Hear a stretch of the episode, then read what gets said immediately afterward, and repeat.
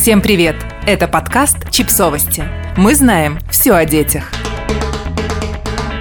Дышащая, плотная и без катышков. Какой должна быть школьная форма, по мнению Минпромторга? С осени планируется ввести стандарт для производителей школьной одежды. С ноября 2020 года Минпромторг планирует ввести добровольный национальный стандарт для школьной формы. Это значит, что теперь к детской школьной одежде будут предъявляться отдельные требования, следование которым со стороны производителя будет не обязательным, но желательным. В Минпромторге планируют, что новая школьная форма будет воздухонепроницаемой и гигроскопичной, что позволит детям чувствовать себя комфортно, проводя в форме целый учебный день, и избежать эффекта скафандра, который возникает при ношении недышащих синтетических тканей.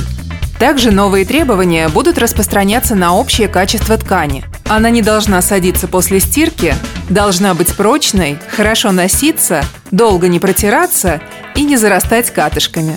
Пресс-служба Минпромторга отметила, что на данный момент не существует законодательно закрепленного понятия школьной формы, а поэтому к ней предъявляются общие требования, как и ко всем прочим детским товарам. Однако разговоры о создании отдельного стандарта для одежды, которую носят школьники, длятся уже несколько лет. Во многом это связано с тем, что производители нередко допускают различные нарушения, например, отклонения от указанного на этикетке состава.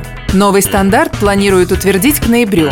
При этом он будет иметь временный характер. За время испытательного периода в Минпромторге поймут, работают ли их требования, скорректируют их и при необходимости, если все пройдет гладко, превратят их в полноценный ГОСТ. Подписывайтесь на подкаст, ставьте лайки и оставляйте комментарии. Ссылки на источники в описании к подкасту. До встречи!